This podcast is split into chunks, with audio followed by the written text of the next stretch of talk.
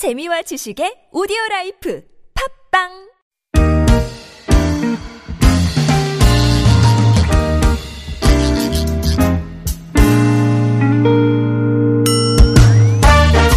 서울 속으로 2부 시작됐습니다. 오늘 목요일 노무 상담으로 함께 하시는 날입니다. 이원석 노무사 제 옆에 모셨습니다. 어서 오십시오. 네, 안녕하세요. 안녕하십니까.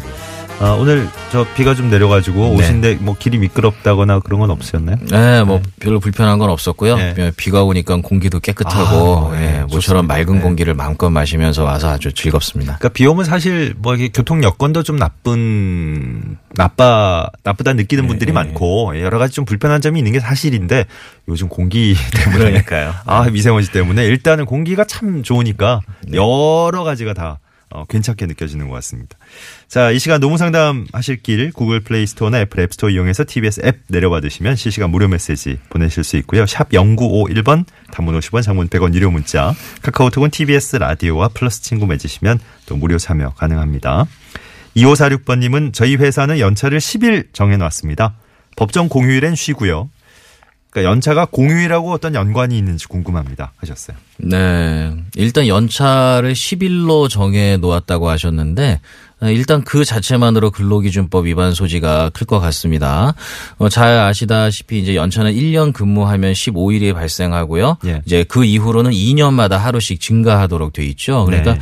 근로자는 최소한 1년에 15일의 연차를 쓸 수 있는 것이기 때문에 10일만 사용하도록 강제한다면 에, 그것은 잘못된 것이고 연차 휴가는 사용자가 임의적으로 뭐 근로기준법의 규정보다 적게 주고 할 수는 없거든요. 예. 만에 하나 이런 경우가 있을 수 있죠. 우리 회사는 연차는 실제로는 10일만 사용하시고요. 5일분은 돈으로 드립니다. 그러니까 수당으로 받으시고 어. 예, 예. 연차는 쓰지 마세요. 이렇게 얘기했다. 그것도 안 되는 거죠. 네. 왜냐하면 어, 연차는 근로자의 휴식권을 보장하기 위한 것이 목적이지 수당이 목적이 아니기 때문에 수당으로 지급한다고 해서 연차 사용권을 제한할 수는 없다라는 거죠. 예.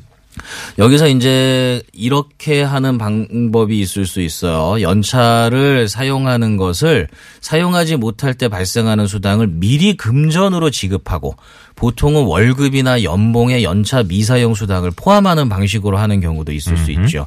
예를 들어서 지금 질문 주신 경우라면 이렇게 하는 경우도 있을 수 있습니다.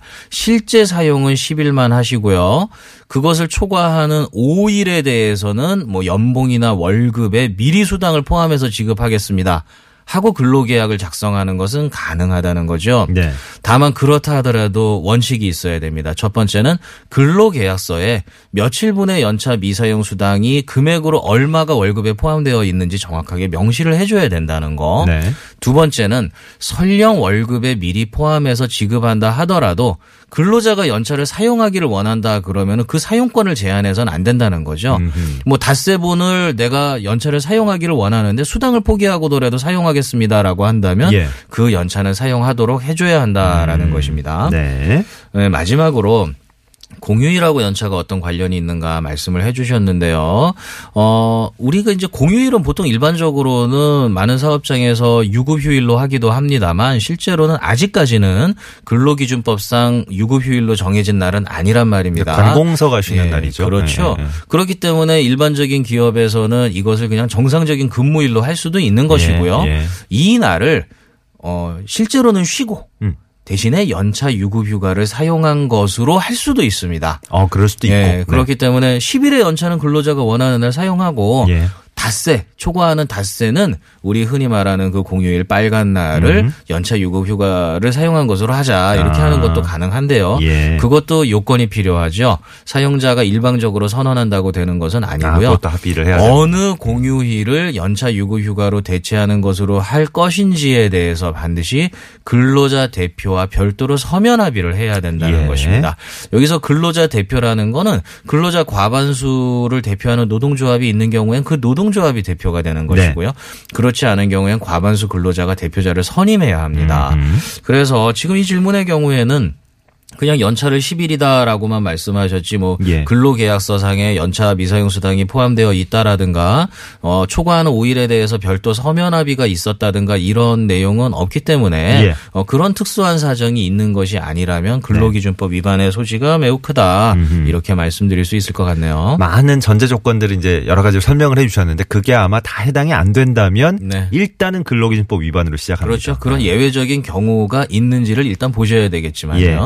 그 뭐 이제 연차 얘기가 나와서 예, 궁금해하시는 분들이 많을 것 같아서 올해 5월부터 왜 또 신입 직원들한테도 11일이든가요? 그 네. 새로 새로 부여되지 않습니까? 네. 예. 그거 바로 적용이 되는 거예요. 네, 다시 한번 설명드리면은 이제 그 원래는 1년 미만 근로자들도 한 달을 개근하면 하루를 사용할 수 있었죠. 네. 그런데 그 한 달 미만 아 1년 미만자가 사용하는 연차 이제 1년 미만 기간 동안에 최대 11개까지 사용할 수 예, 있을 예. 것인데 그것을 원래는 1년이 되면 생기는 15일에서 차감을 할 수 있도록 돼 있었죠. 아, 그랬던 거고. 그런데 이제 그 단서 규정이 5월 29일부터는 삭제가 되는 것입니다. 무조건 예. 11일이 그냥 새로 생기는 거예요. 그렇죠. 그러니까 1년 미만자도 한 달에 하루는 그냥 연차를 쓸 수 있는 것이다. 그래서 음. 예. 결론적으로 말씀드리면 종전에는 최초 입사 후 2년간 사용할 수 있는 연차가 그냥 15일이었던 것인데 그렇네요. 지금은 최초 2년 후 입사 후에 2년간 사용할 수 있는 연차가 첫 해에 11일이 그냥 생기고 음. 예. 그다음 두 번째에 15일 해서 26일이 되는 것이죠. 아,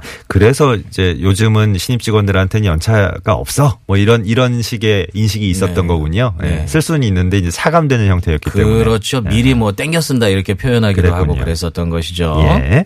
자, 2055번님 정직원이 3명 근무하고 일용 근로자는 필요에 따라 일을 합니다. 5인 미만 사업장이라고 연차 휴가도 없고 연장 근로수당도 50% 가산해서 지급 안 합니다.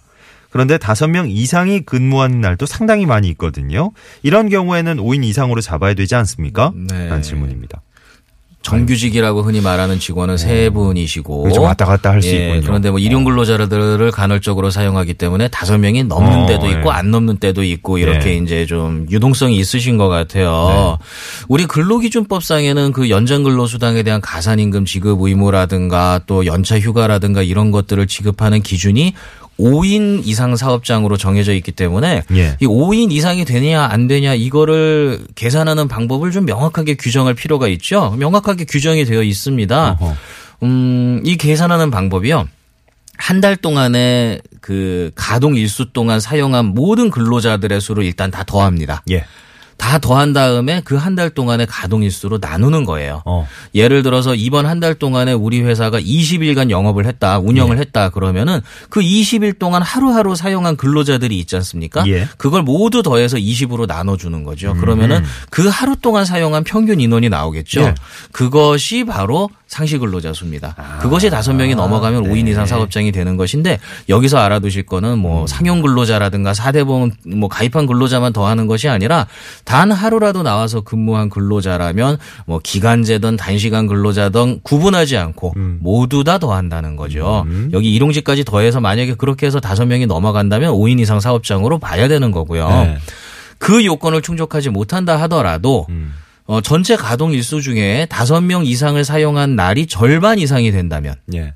그 경우에는 5인 이상 사업장으로 옵니다. 네. 그러니까 아까 20일을 근무했을 때 예를 들었는데 20일 중에서 5명 이상 근무한 날이 10일 이상이 넘어간다면 그거는 평균 인원이 몇 명이든 간에 5인 이상 사업장으로 보는 거죠. 예. 그래서 지금 그렇게 계산을 했을 때 이제 5인 이상 사업장인지 여부를 판단하게 될 것이고요. 이제 또 한 가지 주의할 거는 뭐냐면 연차의 경우입니다. 음. 연차도 이제 5인 이상이 기준인데 예. 지금 아까 방금 말씀드린 방법대로 하면 다달이 달라지거든요. 어떤 예. 달은 5인 이상이고 어떤 달은 5인 미만이고. 그렇죠. 그랬을 때 연차를 어떻게 할 것이냐 하는 것인데요. 연차 유급 휴가의 경우에는 1년 연속으로 5인 이상이 되었을 때만 부여할 의무가 있다. 이렇게 해석되고 있어요. 예. 그래서 뭐 극단적인 경우지만 1년 12달 중에 11달은 아까 계산 방법으로 해 보니까 5인 이상인데 네. 한 달은 5인 미만이다. 모자라더라. 그러면은 일단 연차 유급 휴가를 부여할 의무는 없는 것으로 해석이 되고 있다. 아. 예. 예, 요것은 이제 뭐 해석은 변할 수도 있는 거지만 현재는 네네. 그렇게 해석되고 있다는 거를 말씀드릴 수 있겠습니다. 알겠습니다. 종관님이 어 5인 이하의 소매 업체도 연월차 적용됩니까? 뭐 이러셨는데 이것도 뭐 말씀하신 거에 다 네, 같은 내용으로 있었네요. 말씀드릴 수 있을 것 같고요. 예, 뭐 예. 소매 업체라는 것은 물론 중요하지 않습니다. 네. 소매업체도 당연히 연월차를 부여해야 하지만 지금 질문에서는 5인 이하라고 말씀하신 것 같죠. 예. 그렇기 때문에 5인 이하 사업장이기 때문에 현재는 연차 휴가는 적용되지 않는 것이죠. 예. 어 0800번님 육아 단축 근무를 하다가 이번 3월에 어, 지난달에 퇴사를 하셨군요. 고용노동부에 육아수당 신청을 해야 되는데 가능할지요? 지금 퇴사 처리가 돼 있습니다. 하셨네요. 일단은 지금 이미 퇴사를 하셨다면 어. 은 퇴사한 이후의 부분에 대해서는 신청이 불가능할 것으로 생각되고요. 예, 예. 지금 질문이 아마 그 육아기 근로시간 단축을 적용하는 그 이전 기간 것을 미수령한 부분에 대해서. 말씀하시는 네. 거라면 그 부분에 대해서 수령이 가능할 것으로 생각이 됩니다. 네. 그렇지만 퇴사 처리가 된 이후 시점에서는 예, 더 이상 수당을 청구하는 것은 어렵지 않을까 네. 생각이 되네요. 그 지금 방금 전에 말씀하신 내용을 질문하신 거라면 네. 그 소급 적용도 가능한 거죠. 어쨌든 예, 못 받으신 이미 재직 중인 기간의 것은 네. 가능하다. 예, 예, 예. 이렇게 말씀드릴 수 있겠어요. 자, 6547번님, 원청 회사에서 하청을 1년 8개월을 시켰는데요. 임금은 이제 매달 지급이 됐고, 이후에 하청업자가 퇴직금 요청을 고용노동부에 접수했습니다. 신청했습니다. 어, 퇴직금 지급해야 됩니까? 이런 내용입니다.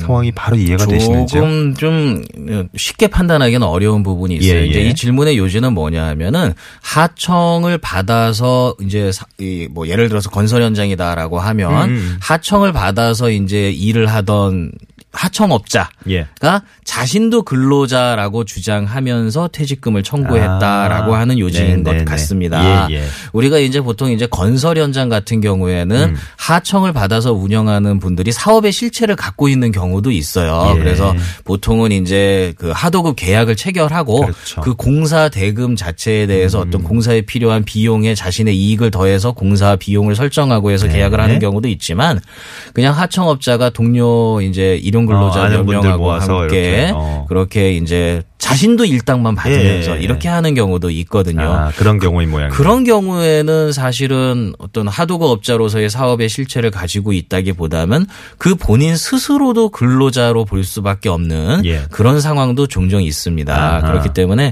이런 경우에는 좀 여러 가지 요소를 검토를 해봐야 될 것 같아요. 그 그렇네요. 하청업자분이 어, 독자적인 사업의 실체가 있는지 예. 그리고 원청업자로부터 직접적인 업무 지시를 받았는지 아니면 일정한 뭐 도배면 도배, 미장이면 미장 이렇게 일정한 부분을 자기가 떼어서 자기 스스로 알아서 운영을 했는지 예. 그리고 지급한 대금에 뭐 이제 그 뭐 자재비라든가 이런 것들은 누가 조달을 했는지 자재만 제공하고 일당만 더해줬는지 아니면 공사비 자체만 받고 어, 자재나 이런 것들은 그 하청업자가 스스로 조달했는지 네. 이런 다양한 요인들을 이제 검토를 해서 판단해야 될 것 같고요. 예. 뭐 단순히 그냥 일당만 받고 다른 분들하고 똑같이 일했다 한다면 계약의 형식이 하도급 계약이라 하더라도 퇴직금을 지급해야 될 수도 있다. 이렇게 말씀드릴 수 있겠습니다. 알겠습니다. 한 분만 더 볼까요? 마지막으로 9077번님 주급도 연차 수당 연차 사용 가능합니까? 어, 만약에 안 주면 나중에라도 청구 가능한지요? 다닌 지 3년 됐습니다. 네. 하셨네요. 일단은 이제 뭐 주급이라고 해서 일주일만 다니고 근무를 그만두는 것은 아니니까요. 지금 어 일주일 단위로 급여를 계산하지만 이미 3년 동안 근무를 하신 것 같죠. 그렇기 때문에 당연히 연차 수당 청구할 수 있고 연차가 발생하는 것이고요. 연차를 사용하지 않았다면 그 사용하지 않은 연차에 대해서 수당 청구가 가능할 것으로 생각이 됩니다. 예. 어, 이미 3년이 지났으면은, 어, 3년이 넘으셨다면, 음. 15, 15, 16이니까는 46일의 연차가 발생했죠. 그러네요. 재직 기간 동안에. 그 46일의 연차에 대해서 미사용한 부분을 공제하고 수당을 받을 수 있을 것으로 생각이 됩니다. 예. 자, 이원성 노무사와 함께한 노무 관련 상담 오늘 여기까지 하도록 하겠습니다. 감사했습니다. 네, 감사합니다. 고맙습니다. 고용노동부 1350번 또 전화 120번을 통해서 각 자치구별 시민 명예노동 옴부즈만 제도도 이용하실 수 있습니다. 네, 6881번님이 어제 이어서 오늘도 예, 무료 급식소 음식 봉사 나가시는군요. 오늘은 짜장면 하신대요. 아, 맛있겠다. 예.